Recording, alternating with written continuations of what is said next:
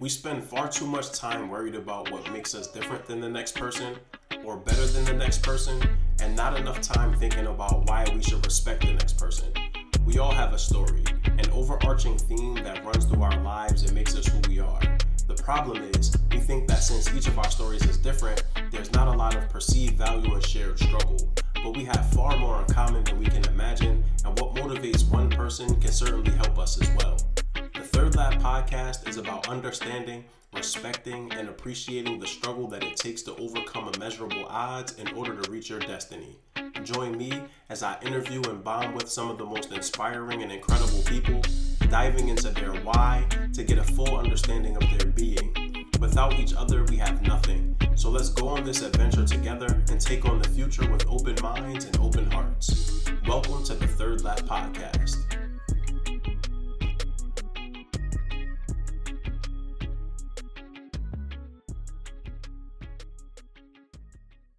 All right, everybody. Thank you so much again for tuning in today for episode six of the Third Lap podcast. Today, I have one of the homies, man, uh, somebody I haven't connected with as often recently, but somebody that, you know, I got a chance to. She was there my very introduction into education and somebody I have the utmost respect for as just an educator, as a, a leader, and as a person that has done so much for her community and still to this day does so much for her community. Simone Muschett, who's the founder of Resilient Young Minds Incorporated and also a social worker. Um, so Muschett, what's going on? How's everything? I'm good. I'm good. I'm glad to be here. Thank you for inviting me. Um, it's good to see you. Now you don't got your dreads. I don't even know who I'm looking at.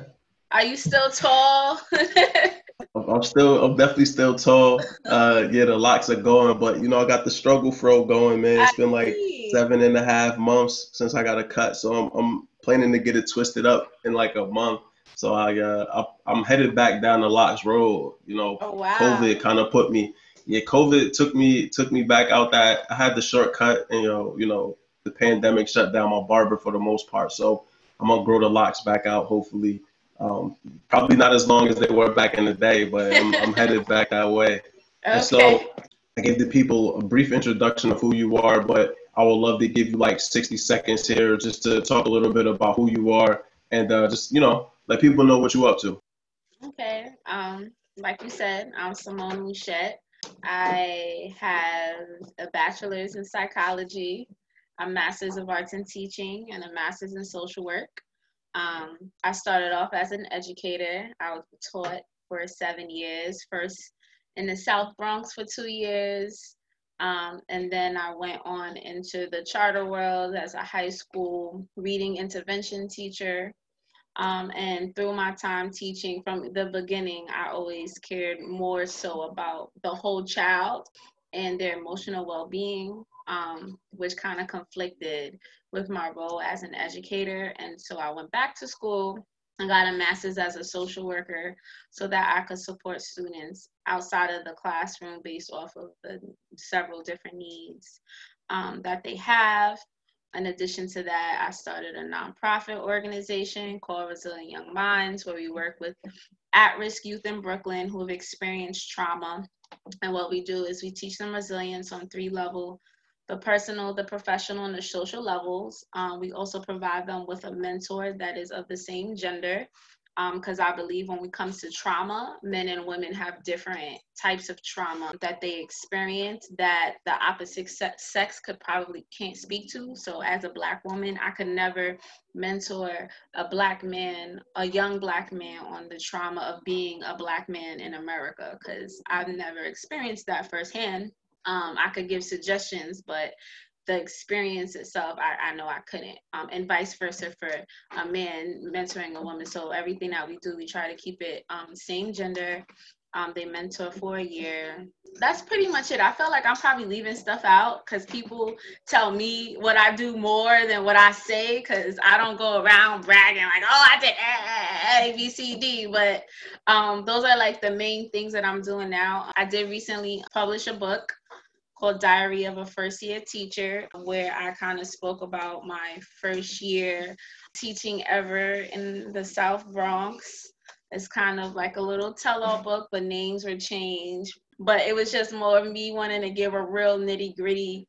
Honestly, tired of seeing educators coming in and quitting, coming in with their biases and stereotypes, and then running away and leaving our kids. I'm tired of us not stepping up to educate our kids and seeing what they, um, what it takes to really teach and just turning our eye. Like i can't be a teacher. It's, it's, it's just interesting. That was like the whole reasoning behind the book. The pandemic helped me get it published because that's a book that was seven years in the making. And i'm working on another book right now called cultivating resilience in a post-pandemic world. That's more of my self-help book and it's more related to my social work practice now what i do at resilient young minds because i'm finding that a lot of the work that we're doing with the young people can actually benefit adults and it has been and adults have been asking what am i doing to support them? What services that i have? So i'm currently a school social worker in the doe fun fact my principal at the very first school where we worked at is now the superintendent in the district that i'm now working at so the world is very small. So I'm still in the school building. It's difficult. I love it. I'm in a difficult school. I'm in elementary school too. I've never been in elementary school. So now I've worked in all settings middle, high school, and now elementary school. So I can, I'm starting to consider myself a youth expert at this point. And Simone was invaluable to me when I started my career in education with Citizen Schools as a teaching associate and then eventually as a teaching fellow you know she was tough on me because she saw that i had some potential and i wasn't always meeting that expectation but she was fair right like she she would step up and she would also give me guidance around how to get better and you know that was again that was imperative for me because i stepped into education without a background in education without really knowing anything about teaching i just knew that my community needed me and you know i wanted to be able to serve in a, in a higher capacity than i had been previously and so, Muschett, you know, I never really got a chance to thank you. So this is a great opportunity for me to thank you and for us to be able to kind of have this conversation today. Um, but you know, you you were instrumental to my growth and development um, as a as a teacher, and you know, uh, I'm eternally grateful for the time that we got we were able to spend together in that building. Was not easy. Not everybody was in there trying to do the work that we were trying to do, and not everybody was on the same page. But ultimately, you know, I got a chance to see you build really strong relationships with those students. Some of those kids I'm still cool with today and communicate with today. So, you know, thank you, man. I really appreciate you. I'm glad that you've been able to continue on your pathway as an author and as a leader. Your, your resiliency is something that a child, teenager, adult, we all need resiliency because life is hard and it's always going to provide you challenges and you have to figure out ways I had to figure out how to get on Zoom today so that we can have this conversation, right? and so resiliency serves itself in so many ways. I'm so happy for you.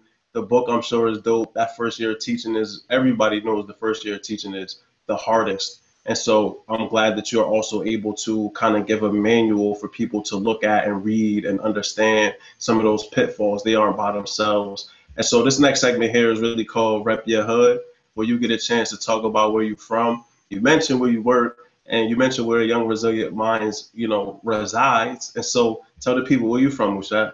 Well, first off, thank you. I had no idea that I had any type of impact at all on you. So I really appreciate that. Um, I appreciated the time as a black man. I appreciated that you didn't quit. and you stayed through the to the fullest. So um, thank you for that because I almost teared up, but I'm holding it together. Where am I from? I rep BK all day. Brooklyn. Brooklyn. Um, born in Brookdale Hospital, East New York, Brownsville area, Canarsie, 100%. Born in the hood, raised in the hood. I was, I never behaved hood. I will say that. My mother raised me proper, but I would hung out with goons.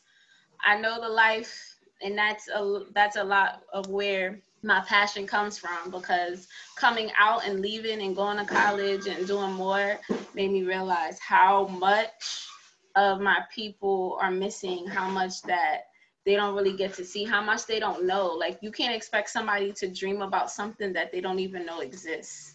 What else you want to yeah, know? That's that's a big piece of it. no, that's that's good, and, and like that's a great point, right? Around also what you were saying before with trauma and, and how a black man can speak to a young black man, a black woman can speak to a young black woman. Representation is also super important. We don't know, we, we can't see. And so actually I, there's an example of that that I tell people still to this day, and it came from you. I forget the young man's name, but that was my boy. But you you had your students write letters to somebody that mattered to them in the building, and you delivered one to me of a young man that um, had looked up to me because I dressed professionally. And in his letter, he mentioned that I was the only black man that he saw dressed that way and like saw me as a role model. And that to this day, like mm-hmm. I'm out the cry because like that's to mm-hmm. this day still touches me and touches my heart. And it showed me that I had to step it up even more because I was wearing khakis and, and oversized t-shirt, oversized button-ups. I wasn't even looking good, right? And so, you know, but it also showed me why representation matters. And if people can't see what they want to become, they don't necessarily know is real. And so when we knock out young brothers and sisters for wanting to be entertainers and athletes, what other representation are they actively seeing, right? What else is being perpetuated and shown to them in where they're growing up? And so I love the fact, Muschett, that you went to college and you realized that where you're from, there's so many people that never get that experience. And you turned around and you went right back to your hood. You went right back to the goons. In the last episode I taped, we were talking about this show is for the goons the same way it's for the academics, right? Like you for the goons the same way you for the academics, because we realize that if we aren't able to bridge that gap, we're going to leave the goons behind, and that never should be the case. And so it's a great sort of segue to talk about your the beginning of your career. And so you mentioned that you started off as an educator, eventually transitioned out of classrooms. You you had your bachelor's in psychology, but then decided to teach. Talk to us about that. Like, how did you make that choice? Why did you make that choice? How did you end up at Citizen Schools? I think initially in high school, I went through a lot of socio emotional struggles, insecurities, um, low self esteem. I used to be a cutter. So I used to self injure and do all these things. And a teacher noticed me and decided, well, she didn't really notice me. I wrote it about it in my college essay and she felt concerned. So she sent me to the counselor's office and I observed something interesting that day. And I was in the waiting area, and the same counselor that I was supposed to see was yelling at another kid who had got brought into the office for misbehavior. And he was yelling at the kid, like, yo, he's bad for our statistics. Get him out of here um, sent him to Sheepshead Bay.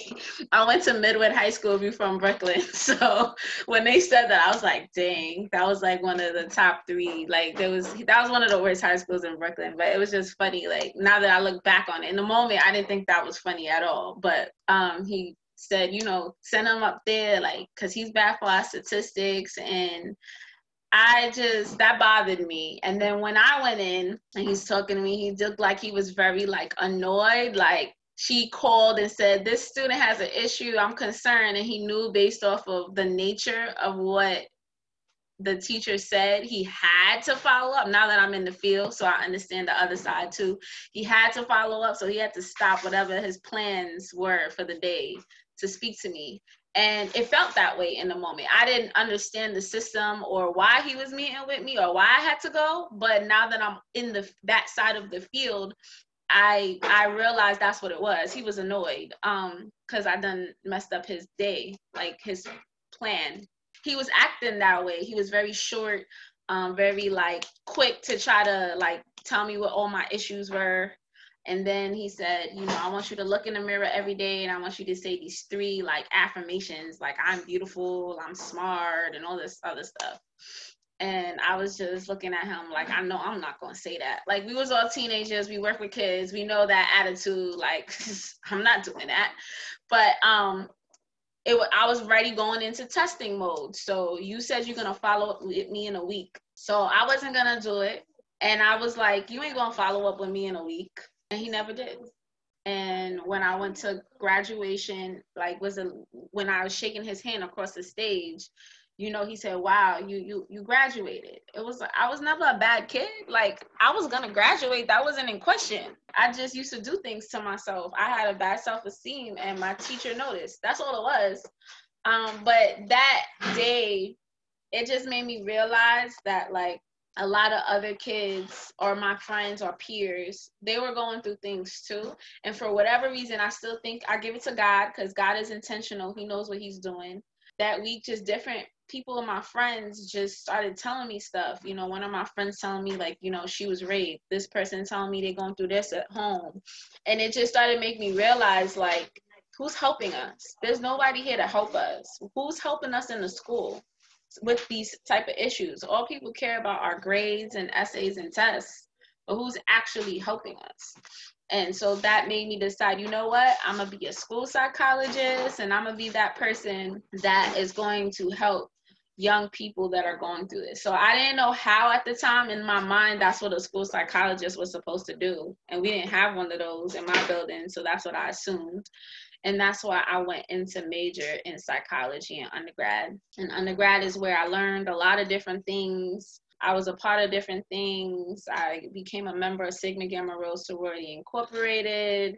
I was a part of Middle Earth. I was a RA. So I did all these different things um, on campus that forced me to one, develop my leadership skills, but two, they were all things that forced me to help people.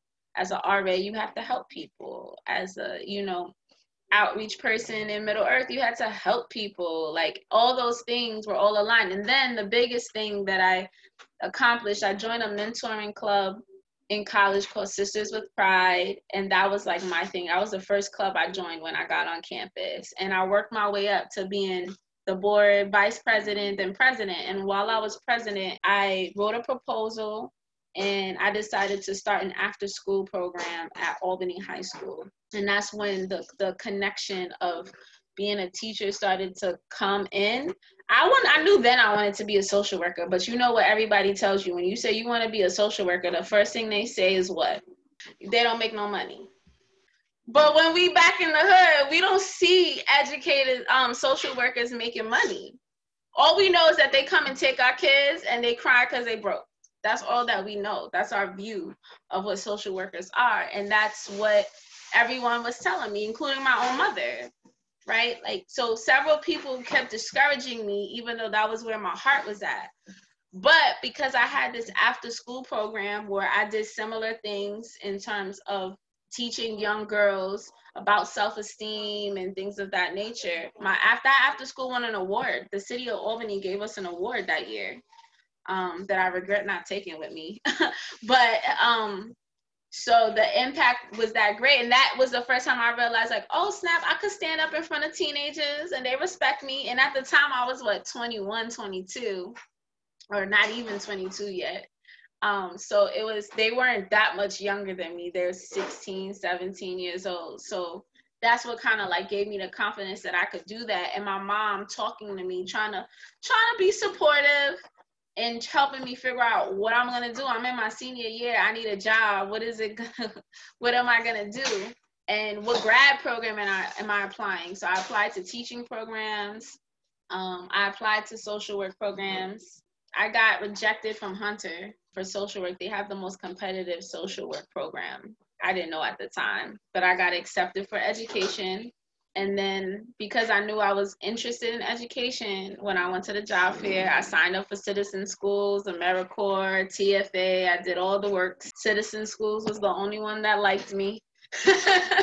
and so that's how I really ended up at Citizen School because my mom said, you know what, you could be a principal. I see you as a principal. And I was like, you know, to be a principal, you have to be a teacher, right? Like, I don't like teaching. I never wanted to teach kids. It's just so funny how God works. Like, that was one career I just didn't want to do because I didn't want to deal with no badass kids. I'm sorry, but that's where I was at at that time. But I did it anyway. and I ended up loving the kids. The bad kids are my favorite. You know that now. Um, so that's how I ended up transitioning into education. And then after um, doing citizen schools, being in citizen schools and in the Bronx with those kids, getting to know them and realize how much baggage they come in with as kids. And I actually wanted to get to know my kids as they got to know me. I wanted to get to know them, and they would tell me their business. And that would just make my heart break and wanting to do the different things, especially with the eighth grade dances. Like, I just wanted to be that light, and I'm not allowed to be that light when you're a teacher. There's certain boundaries that you know you can't cross. I knew that when I left there, I was thinking about when I left that school, I realized like I needed to think about if I wanted to really be a teacher. And then I went to Uncommon. My time there was very short. But when I went there, God is intentional. I needed to go there. I met the school social worker at Uncommon. And she was just telling, I liked what she did. I saw her role. To me, it looked way less stressful. It was because that was like, it was, it was uncommon. Like the kids were calm. um but i like the the work that she was doing and she put me on and she was just like no social workers do make money i got this full salary i got my side gig over here doing therapy i got this going on she was like i'm comfortable and she was under 30 so i was like you know what sis? Thank you. I needed that. I needed this conversation. And i went and i decided like i'm apply. And I applied from the social work program at LIU, and they were the first to accept me. I was also applying to Fordham and other schools, but LIU like responded to me so quickly that I didn't even apply to anywhere else. That following year, I started my social work degree, and I also left Uncommon. I left Uncommon after three months because we just didn't align. Our, my teaching style and their school system just didn't align.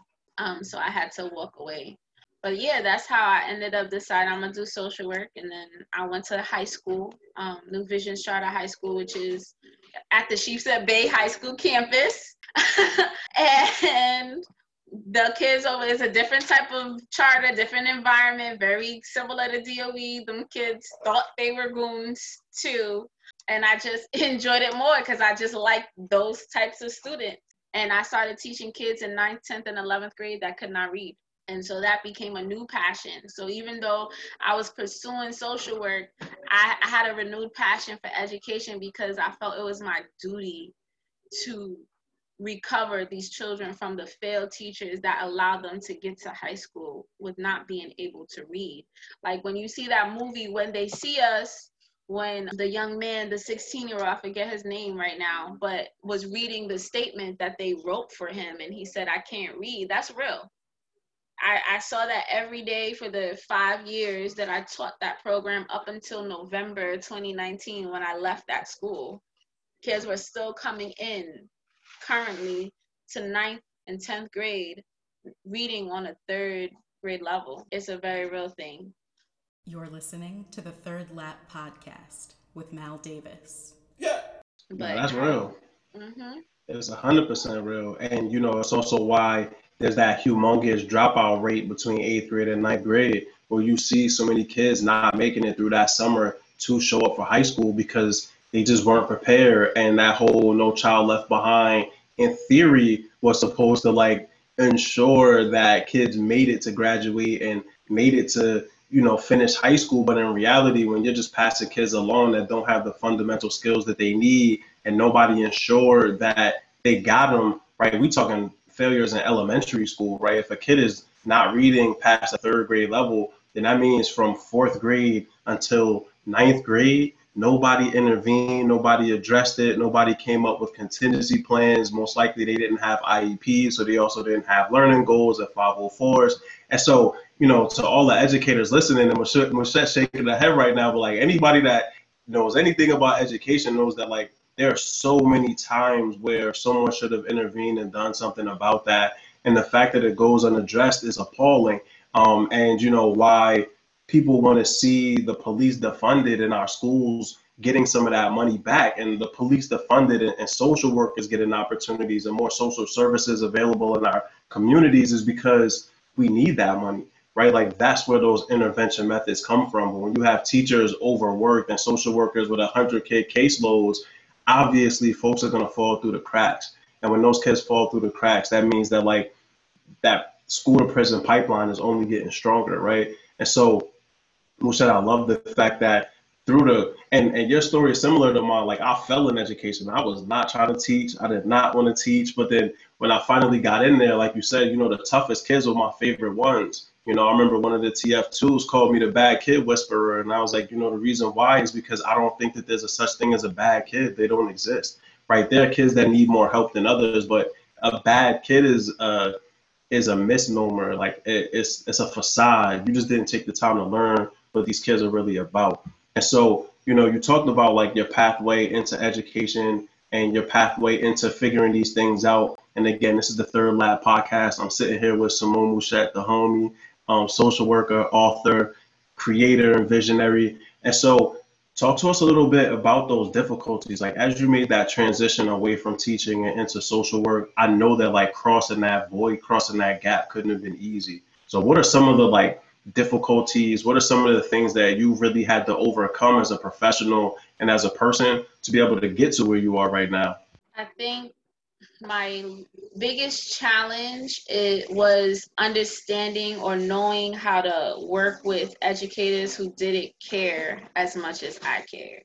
Like that was a real big deal. Um, eventually, I moved up into being an instructional coach and and all that, and I realized that I was um, kind of tough or harsh in the way that I communicated. Um, with other staff members because I just felt like, why are you here? If you don't want the kids to be successful, why are you here?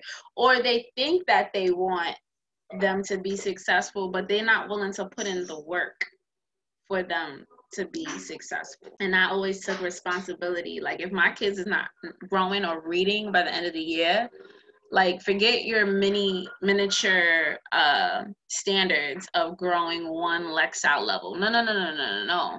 You're five grades behind. I'm trying to get you at least four of those grades by the end of the year. Like I don't even talk about the minimum with them. So I had really strong data, um, and that that kept me in that role every year. People visiting from other schools, to try to pick up on the technique and no one as many people that came into the classroom to observe me they couldn't pick up any of my techniques. And to this day i would say the reason is is because they don't want the kids to read more than the way i want the kids to read. Like i want my students to read more than they even want to read like it's by any means necessary you're going to read to the point where they start to have their own convictions. They track their own reading growth. They getting excited when we take the nexus assessment. Like oh miss i grew this amount this amount. All right so i got this amount to go. Right? Getting them invested in knowing and understanding because i had to have a real conversation with them. And people fight me on this because they're like, "Oh, how do you have time to um, speak to your students and have conversations? Aren't you like behind in the curriculum? Aren't they already behind?" Because I used to teach Wilson reading, just words, and read 180. If anyone's familiar with HMH, so some people struggle with completing the program in one school year. I'm not really understanding how they wouldn't, because I personally have my kids every single day so that was definitely one help that they definitely kept every year um, since they I've been teaching it. But I had them every day, and if they were in just words or read 180, we got through the whole thing pretty much in one year. While I still had these real conversation, I had to sit down with them and we had to reflect on how we got here. What was going on? Were you going to school? Were you like were you going through like things at home?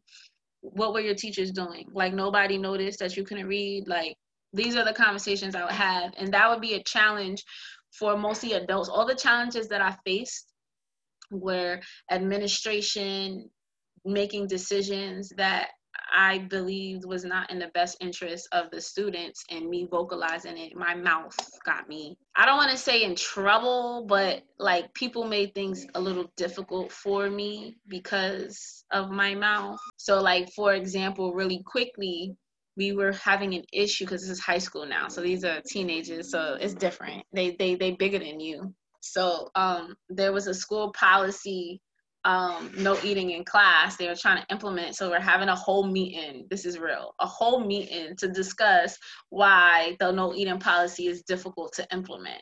So I'm like, okay, And so if they're asking like, what do you do? What do you do? I'm like, I don't have problems with kids eating in my class. Oh, well, you don't teach first period. I actually do teach first period. I still don't have issues with kids eating in my class. What did you do? I tell them I'm gonna throw it in the garbage. And one time, one kid tried me. He was an 11th grader who was like almost 18. And he said, No, you won't. I said, Say I won't. He said, No, you won't. You a punk or something. I said, Word? Dropped it right in the trash. I said, I never had an issue with a kid eating in class, in my class, ever again. And they're like, oh no, that's wrong. You can't throw away their lunch. It's not about me throwing their lunch. I told him three times prior to that, if he didn't put it away, that's what I was going to do. He made a choice to have his food thrown out as opposed to putting it away for later. But they didn't get that. So it was one of those things. And so it'll be situations like that, and people be all judgy and catch an attitude. So those were like my main challenge. And then the other one was that I would get told, You're not a social worker. You're not a social worker. Because um, I'll be concerned with certain students if they're getting in trouble by other people, but I don't have a problem with them. So I have a tendency to advocate. Um, and I'll be like, Did you know that they're going through this right now? So, like, when he had a little tube he already came in with that and then like the way you greeted him that wasn't really nice that wasn't really kind and i'll get that oh you're not a social worker you're not a this you're not a that even though i similar to what i did at in the bronx when we worked i did talent shows. I coached the step team. I had an all girls like girl group. I empowered some men to do a men's group. Like I was on all these other school culture things. Um, still, um, and I would get told like, "Oh, well, you're not a social worker," and so that's why I was like, "Okay, well, I'm leaving to be a social worker because clearly that's what I need to be in order to be successful. And that's what I did. And I definitely remember you advocating for students like that at citizen schools. There was this one young lady who she was a sixth grader and she used to just curse nonstop. And you're like, you know me, I'm like, oh, we can't have it like this. And so we talked one day. She was in your class, and then I had her in the afternoons for CS. And you were like, oh, she has emotional defiance disorder. And that was the first time I had ever heard of EDD. Had never, it was never a thing in, in like my brain. So I'm like, oh, nah, you just justifying her being out of pocket. Like, get out of here with that, man. Um, and you know, all these years later now, you know, emotional defiance disorder is a real thing. And when I reflect back on her and the things that she had going on, and the fact that like we used to have to give her extra, you know exactly what I'm talking about. We have to give her extra snacks and like, you know, because she would go home and she wouldn't eat and stuff.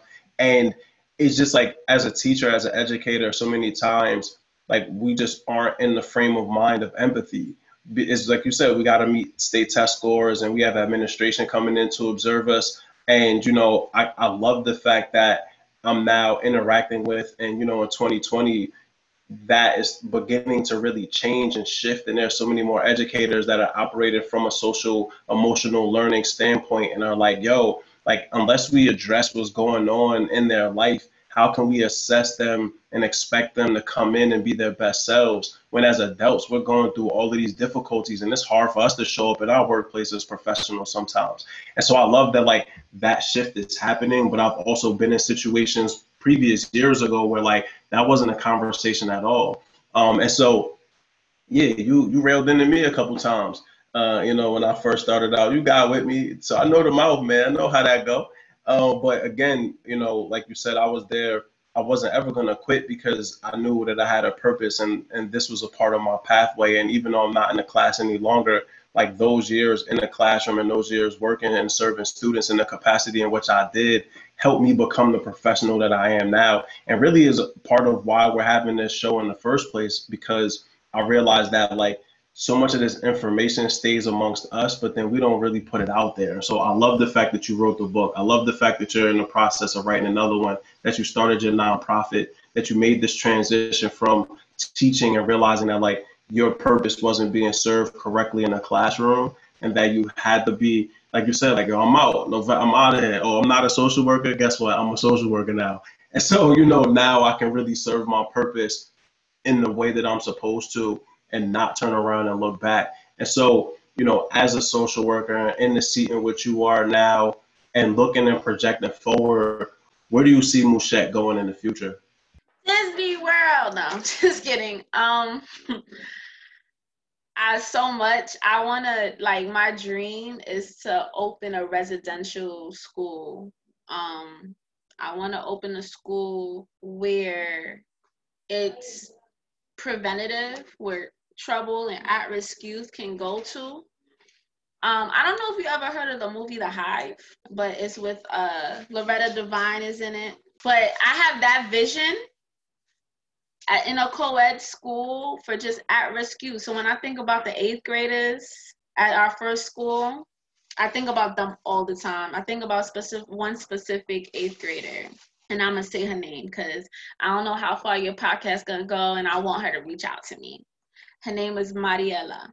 and she was over age in eighth grade, and she was she was she was an issue. but her and I connected. That was um, one of my my my babies. She told me a lot of things, and one of the things that stuck with me, I think I talked about it in the book too. One of the things that stuck with me was that she wanted to do well, but because the hood already knew her to be one thing, she felt like she had to continue to maintain that. Like she was a leader in the hood, so she couldn't just stop and she just wished that you know she could be taken out of the community so that she could have a chance to do well i followed up on her um, the last i heard she had stopped going to school but i don't know if it was indefinitely or if it was for a time that's where that thought came started from for me like i need a i want to make a school just like how they have these schools, these rehab centers. I'm a family therapist as well. I forgot to say that. Um, part time. I work in a residential already for kids who are on drugs, need rehab, or is an alternative to incarceration. So if you were high when you did your crime or what have you, the, the your lawyer would advocate for you to go to rehab for a YO or something like that. So I do family therapy in that setting.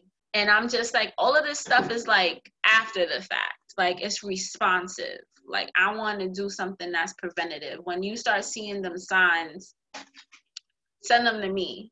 Send them to Rhyme Academy, upstate, or in some wilderness where it's a campus you can't run. You from the city so where you're going. And they live there they eat there. And i want to make it like a whole college type vibe. They're in high school but i wanted to just like how they have prep school for athletes that's the type of school that I would like to have. I want there to still be therapy and all that other stuff, but also just showing them other things without them having to be distracted by the environment. One of the main things I do at Rhyme, I take everyone away on a retreat because it's something about when you're taken out of your own vi- environment, the peace, you feel safe to one, share, but safe to move forward to the next chapter. I feel like our kids need that in order to really let go of the stress and the obligation of their current community or their family to be able to move forward. So that's my real, like my real ultimate goal, my dream. Some short term goals, you know, something simple. I hope, you know, maybe I get called for a TED talk. um, you know, continue writing books. That's it, just continue helping people. I'm starting up an adult version of Rhyme. So moving into the workshop model to work with college students um, and young adults. I'm actually doing a young adult retreat in May, um, which is the same thing that I do for the kids, but it's just going to be adults on the trip. Um, they won't get mentors, but at least they'll get the experience of the retreat. Um, and I got that idea because my mentors went on the retreat last year. The first year I did, I didn't take any mentors, just kids. But last year I took the mentors and the kids before they were paired up, and the mentors were like, really into it, like, whoo, way more into it. And when I did my recap video and just reflecting on, hey, what was your favorite rhyme moment in the year? When I tell you, every single person mentioned the retreat. May is Mental Health Awareness Month. And and, and that's that teacher brain. the teacher brain. That's that teacher brain looking at the at the data. Yeah, that's that data. That's that data mindset, right? Going back through and realizing that everybody named that same event. Yo, at hundred percent all the time, and that's dope. Um, and you know, I love that you're expanding now to young adults who absolutely need that bridge too. Because so many times, shout out to Mariella too. I remember her. Um, and I told my wife we was talking the other day, and I told her that eighth grade group that I when I was a TA, the toughest kids I've ever met in my entire life, yo. Toughest group of kids I've ever worked with, and I've been goons, and you know what I mean. Like I, Mariella didn't flinch. She was like, "I'm built for this." It was scary. Yo, goons, like that group, it was a group of like five girls who were the toughest people, mm. not even young women or women, the toughest people. I remember they was trying to jump this girl, and I, and you know me, I jumped head first, and I came from residential treatment doing restraints and everything, so it was never a situation of being afraid. But I'll be transparent, they was about to jump the girl, and they right down in the middle between the cafeteria where you go outside. And so I'm standing there, and I'm like a month in, so I don't really know them, they don't know me, but when you heard certified, you can assess a situation real quick. You're like, all right, they really about to get busy down here. So I'm looking at the girls and I already know their reputation. And so I'm like, I gotta step in, but like they might jump me to that. like me and Shorty both might get washed out here, it might be ugly. And so I stepped in and I was like, listen, you know, it, it can't happen like this. And I forget the young woman's name. It was a it was a black young lady, and she was like, "Yeah, you got it, Mr. Davis." And like they kept it pushing, and that was the thing, right? It's like when you step to them with res- like respect, res- gets respect, and that's across the board. When you disrespectful, that's when the kids become disrespectful. And there was one young man who I was working with. I was trying to help him because you know how we would do the like uh, high school application process and the matching and everything through CS. And so he was like back and forth with suspensions finally came back. So I called him. We was talking one day, and I was like, I helped him before he got suspended, and then he came back from suspension. And so I'm talking to him, and I'm like, Yo, did you finish the high school application process? Like, what's going on with that? And he looked me in my eyes, and he was like, Yo, Mr. Davis. He was like, you know, I gotta go to a high school where I could keep the tool on me because I got a lot of beef out here. It was like if I go somewhere where like they catch me naked, like that could be the, that could be it for me. And that was it right there in that moment. That's when I was like, yo, our kids are dealing with so much on top of just being children and education that how can we have the audacity to expect X, Y, and Z and we're not addressing that core essential need of safety? That this kid, despite him wanting to be anything in the world, like you said, Mariella, if you take her away from that situation and put her in the suburbs or put her somewhere else in another state, shines brightly. But because she's certified and a leader, and the expectation that she's gonna always step up, that's it. You got to meet that expectation. So when he told me that, I just hugged him, man. You know, real talk. I hugged him and I was like, listen, I get it. You know, you're not talking to somebody that don't understand that beef. Like I understand where you're coming from, and I love you, man, for being honest with me. Anything I could do to support you moving forward, I'm here for you. But like, I can't argue against that. And what that school was was surrounded by like three or four different gangs, and so you know, if you got caught slacking, you got caught slacking, and plenty people got mopped up out there, unfortunately, and still are to this day, you know. And so, I like that you trying to take these kids away from their element and show them something different. Um, and that's imperative because, again, like we said in the beginning, you don't know what you can't see, right? And so, until you see in the trees and the forest and horseback ride, I had at that residential treatment facility, we took the kids horseback riding. These Crips, Bloods, these kids with drug gun possessions, all types of stuff. They riding horses with the biggest smiles on their face I've ever seen. And at the end of the session, I told them, when you go back home to your hood, to your block, to your set, to your gang, you are forever different. You will not be able to relate on the same level as them. And you ultimately now have a choice to make, yo. And I pray for those kids every day because I know how hard it is to make that choice to do something different moving forward. You're listening to the Third Lap Podcast with Mal Davis. Yeah. And so, Muschett, you know, you've you shed so much light on your career, on your just pathway and journey to where you are, and then ultimately talked about where you want to go.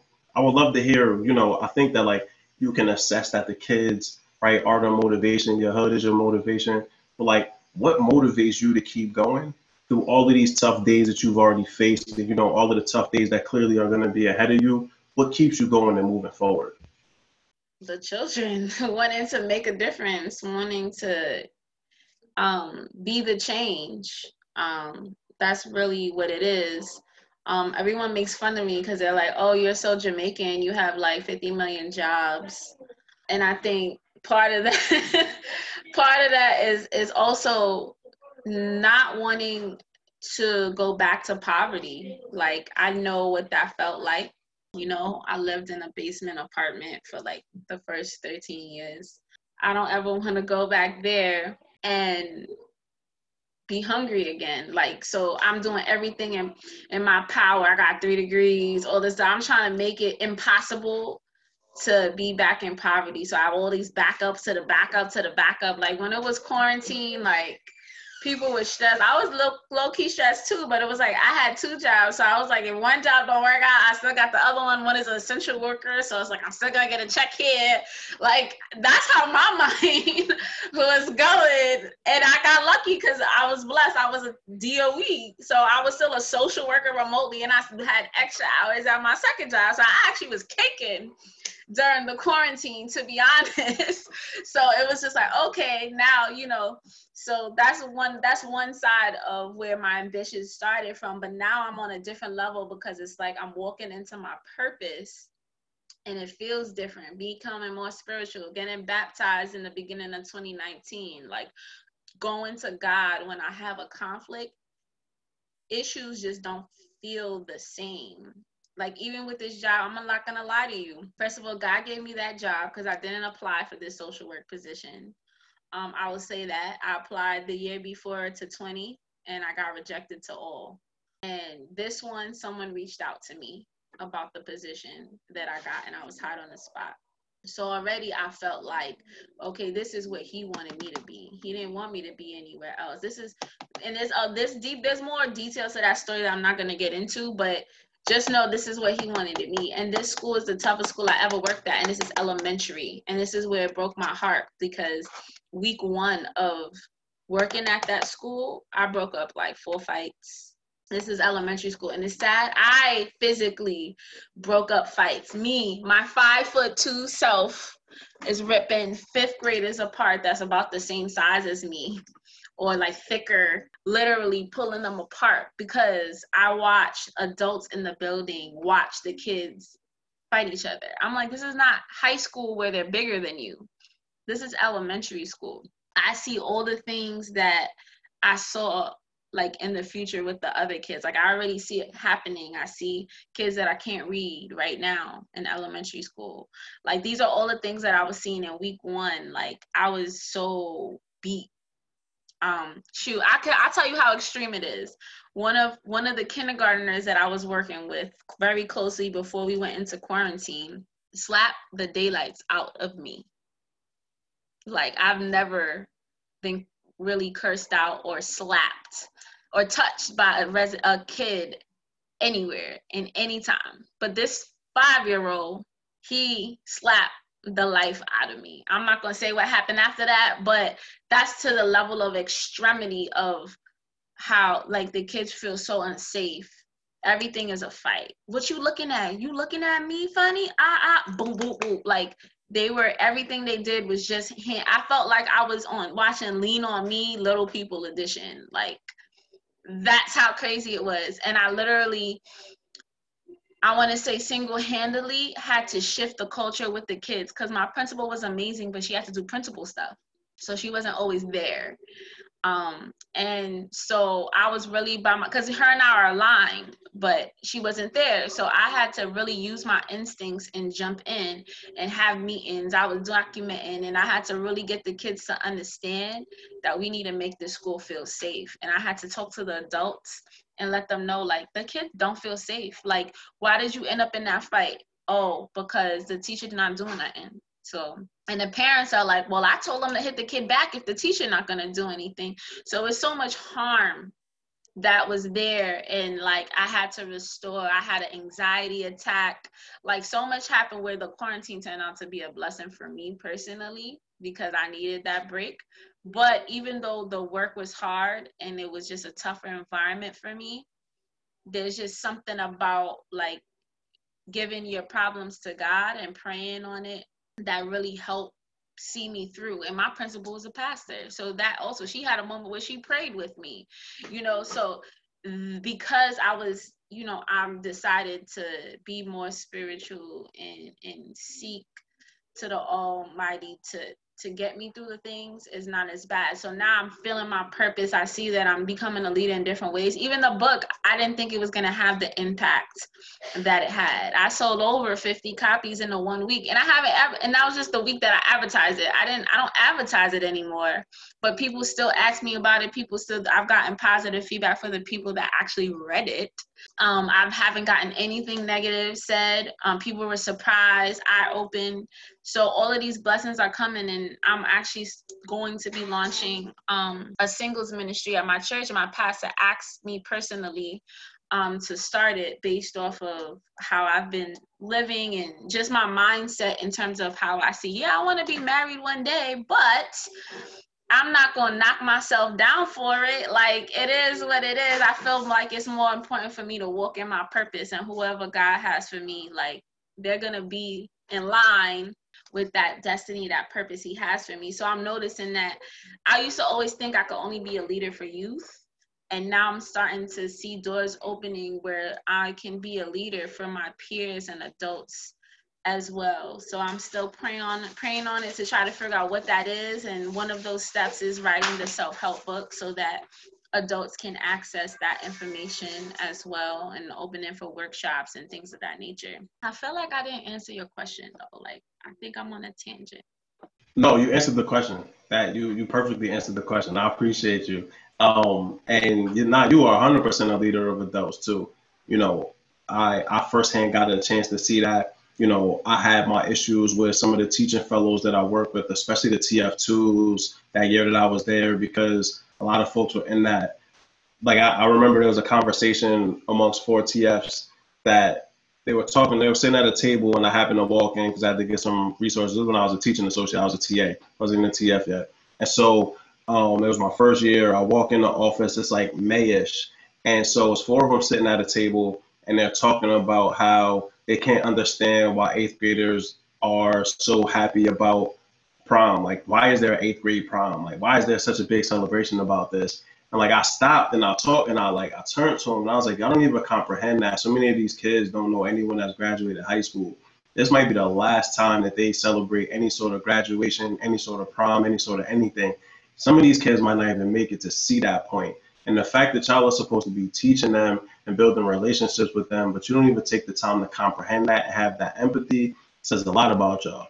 And I just walked out the office. And like I had so much beef with that group of TF2s that it kind of like ruined my experience with citizen schools because I felt that we weren't always looking at recruiting people that were coming in for the right reasons. But like you and Caitlin Smith, like y'all two are my homies, man. Like the two of y'all I built with and bonded with, and y'all helped me so much to become a better person and educator through that time. But Muschett, for you specifically, 100%, you are a leader of people. You are a leader of men and women.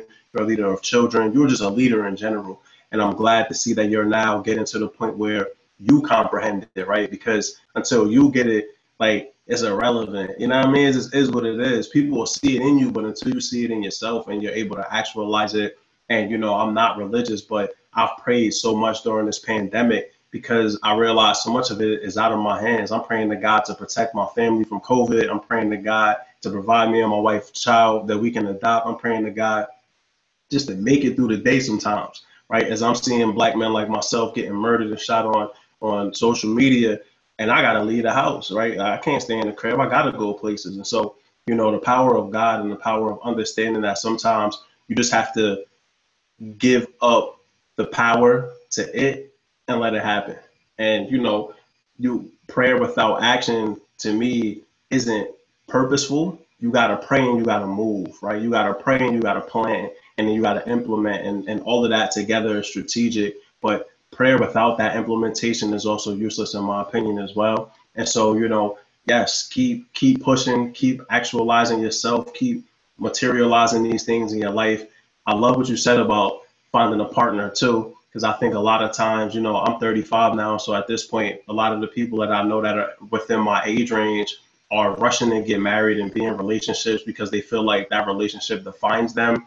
Like, no, define yourself first, and then the right person will come and dig it, build with you, and they've already done the work too. But like, you don't ever want to give up who you are just to be a part of something that you think is right. Like that's never going to work out for you in the end. And so, you know, Muschett, as you continue this movement forward, I'm just, I'm, I'm a champion. I'm, I'm clapping in the corner, man. I'm cheering for you the whole way, and I have been, you know, and we haven't connected as often over the past few years, but like from this point moving forward, like anytime you already know if you need something, you need whatever you need, I'm always here. I've always been here. Um, this has just been a great opportunity for us to reconnect, and it's been dope because we we haven't talked as often, and so we got to fill in some of these gaps around like what you've been doing and where you've been. And your story is just so incredible. Um, and I've I've been so happy to have you on the show today. Once again, this is the Third Lap Podcast with Mal Davis. I'm sitting here with the homie Simone Muschett, who just I can't even define her. She's just too dope. She, she's too dope for definition, man. And so, uh, Muschett, did, we're getting towards the end of the segment, and so I would love for you to, if people listen to this show and they only walk away with like one message, what's your motivational message to people when they listen to your story? I would say no, because it's not going to be my words. This is something that I saw um, in grad school on a wall, actually, just hanging. So I think it was for me. And I've just been sharing it. Like that's what me. Once I get something good, I want to share it. And um, I feel like it's important. I, I spoke at a graduation last year. I was a keynote speaker at a graduation. I know I'm coming up. Um, and that was my message to the young people. I hope they received it. So this is gonna be my message for a while now. It's by Alice Walker.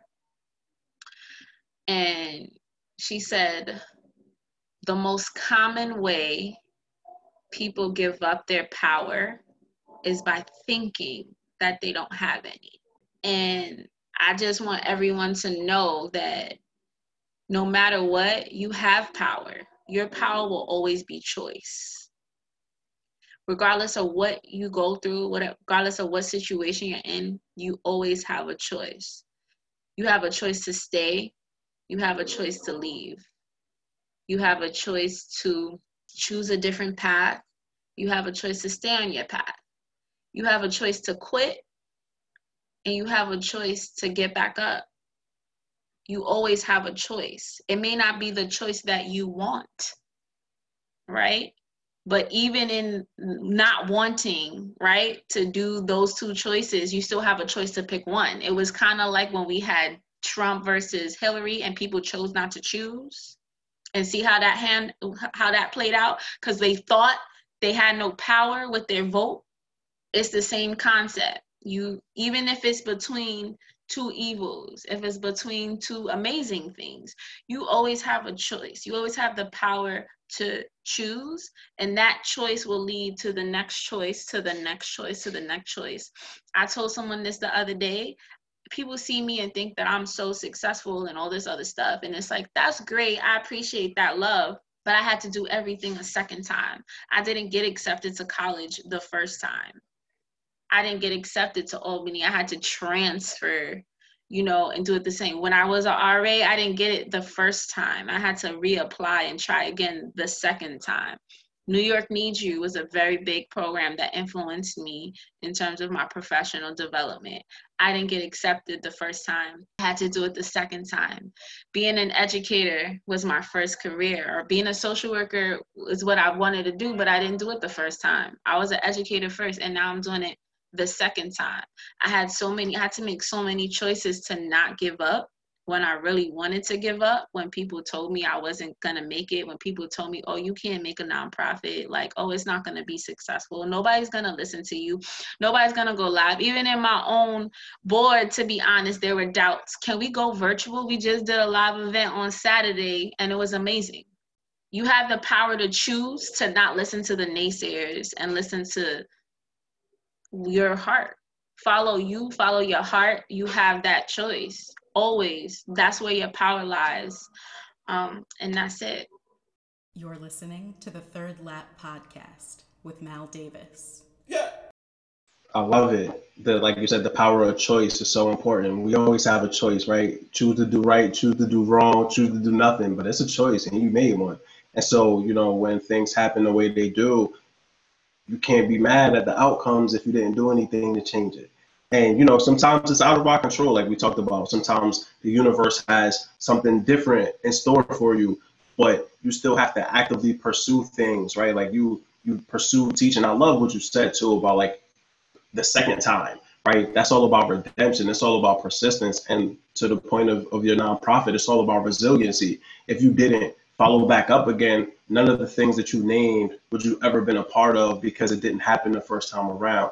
And that's the same for me. You know, it took me forever to go to college. It took me five years to graduate high school. It took me a long time to get to where I am in my career. I had to sacrifice a lot. You know, I had to sacrifice everything really to get to where I am. And it was worth every moment because without those things that I've done, without that repeated opportunities and, and numerous at bats, that's back to teacher talk, right? Like all of the at bats, you know, without those things, you don't get to the success. You stay mired in defeat and you stay mired in failure. And you look at yourself. And there were times in my life where I saw myself as a failure because all I saw were the losses that continued to happen, but I never realized that those losses were meant to teach me so I could win the next time around. And so when you start to flip your mind state a little bit, when you start to change how you look at it and you just keep going, you'll break through, right? You'll break through no matter what. Just keep going. And so Muschett, um, what are some of the things that you that you're reading? You mentioned Alice Walker. What are some of the things that you're reading or that you've read that have really helped to like hone your mentality towards your life and towards where you're going? Um, definitely the power of vulnerability. Brene Brown. I like to read a lot of her stuff. One book that honestly really um, impacted me, believe it or not, is called The Defining Decade by Meg Jay. Now, this is more for the people that are in their 20s. Um, but I got to read it in my 20s, and I'm glad I did because it showed me that I was on the right track. Because people used to think that, you know, you're a square, you're always working, you never have fun. And society has that myth that your 20s is your time to have fun. But what Meg Jay, who's also a psychologist, what she highlights is that that's false because while that same society expects you to have fun all through your 20s, they expect you to by 30 be married have kids have a career and be in a nice big house with a white picket fence so it's like how are you supposed to be there at 30 if you was partying through your whole 20s so she talks about ways of how to make the most of your 20s and identity capital and things that you're supposed to do. You're supposed to be grinding in your 20s you're supposed to be doing all those things because you're setting yourself up you're laying the foundation for that stability that you want to have when you get into your 30s and for me that book was very um, motivating and it kind of was a confirmation that i was doing the right thing and i was on the right track. But for people who are are partying there's no offense it could also be like a reality check make sure you know like, okay let's calm down. All my um sorors that graduate i try to give them that book you know, as a gift. Anyone that a young person I know that's graduating college, I buy them at that. That's their gift from me to them because, and I hope they actually read it because I know how pe- some people are when it comes to reading. But that really changed my life and the way that I thought of things. So now that I'm 29, about to be 30 in January, now the partner thing is starting to become a priority. But before, it wasn't really a priority. My, you know, my career was a priority. Um, but now I've done the work to be ready for that now. Next step, I'm thinking about buying a home. So now I'm at that mark where, okay, this is what I'm supposed to be thinking because I, I did all that work. So that's a really good book. Seven Habits of Highly Effective People. That's a good book. I, I have a, there's a lot of books. So those are just the main ones. And you could text me if you have any more. You could text me because, like I said, um, I have an entire like reading list on a thirdlapodcast.com that I'm compiling from my own suggestions, but also the suggestions of all of the folks that I have on here. And that defining decade really hits home for me. I actually never heard of it until I was like, what am I, 35 now? I think I heard of it like a year ago, two years ago. Mm. and it was funny. I was talking to somebody about the book, and they were talking about how they read it and it was so impactful for them and somebody I was interviewing at the time. And I was like, what? Like, talk to me about this book. And so they described it much like you did. And I was like, damn, I partied my whole 20s, dog. I was going crazy till I was like 28. And then at 28, I was like, oh, I'm 28. I got to tighten up now. I got to tighten up. And so, you know, to anybody that's listening that is in your early to mid 20s, um, don't fall for the hype, man. Lay the foundation because 30 is the is an excellent decade. And I talked about this in a previous podcast episode. 30 at 30 to 39, right, is is a defining period but don't be afraid of it because it's dope. If you put the work in, if you lay the foundation, if you do the right things, this is a gen. This is like the decade where you still have a lot of that young, youthful energy, but you also have a comprehension of life that is so drastically different than when you were 20. And so lay that foundation, work hard in your 20s, enjoy the fruits of your labor in your 30s. It, like I said, I started at 28. I was like, oh snap, 28, I got to get it together. Now I'm 35 and I'm just catching up. And so, you know, I always tell folks, learn from my mistakes. Don't be me. Don't be like me. Do better than me. And anybody that comes behind me, I'm always telling them the same thing. And Muschett, you know, when we met, that was maybe five or six years ago, and you had such a, a high motivation for what you were trying to accomplish and such a like acute vision of where you were going. It was amazing to see. And I'm 27, 28. I'm a couple years older than you, right? And I'm just like, I don't have that. I have no idea what's next. I just know that if I keep working hard and I keep putting my best step, my best foot forward each step, and I stay somebody that has high integrity and I'm not deceitful and a liar, like I'll make it where I'm trying to go. And so, you know, be intentional, plan, be purposeful, and you know, continue to just be intelligent. Um, the episode before this, I got a chance to speak to Marquise Richards, who is 25, and his goal for his age of 25 is intentionality. And I was like, yes, my brother, yes, that right, snap to that. Yes, that is it. Keep that mentality, keep that energy, and you will be just fine in life. And so, Muschett, you know, we're we're now here at the end of this podcast, the Third Lap podcast. I have enjoyed having you on here so much. Uh, it's just been great learning more about your story. You know, I felt as though I knew a lot of it, but then you gave me so much more information and context that I never knew, even learning about you back in high school and sort of what led you to get to where you are now, which has been incredible. And so, if when people are looking for you for your book, um, to find out more information about your nonprofit, what's your social media information? Um, it's my government, Simone underscore E underscore Muschett. I'm on IG, I'm on Facebook um, that's it. If that's really the main connector, that's my page that can connect you to all those other things. But if you specifically uh, wanted to see more about my nonprofit, we have a website www.ourrym.com. Um, and our IG um, and Facebook page is RYM underscore INC. But if you go to Simone E. Muschett, on IG, I always am tagging and posting and connecting all those things together.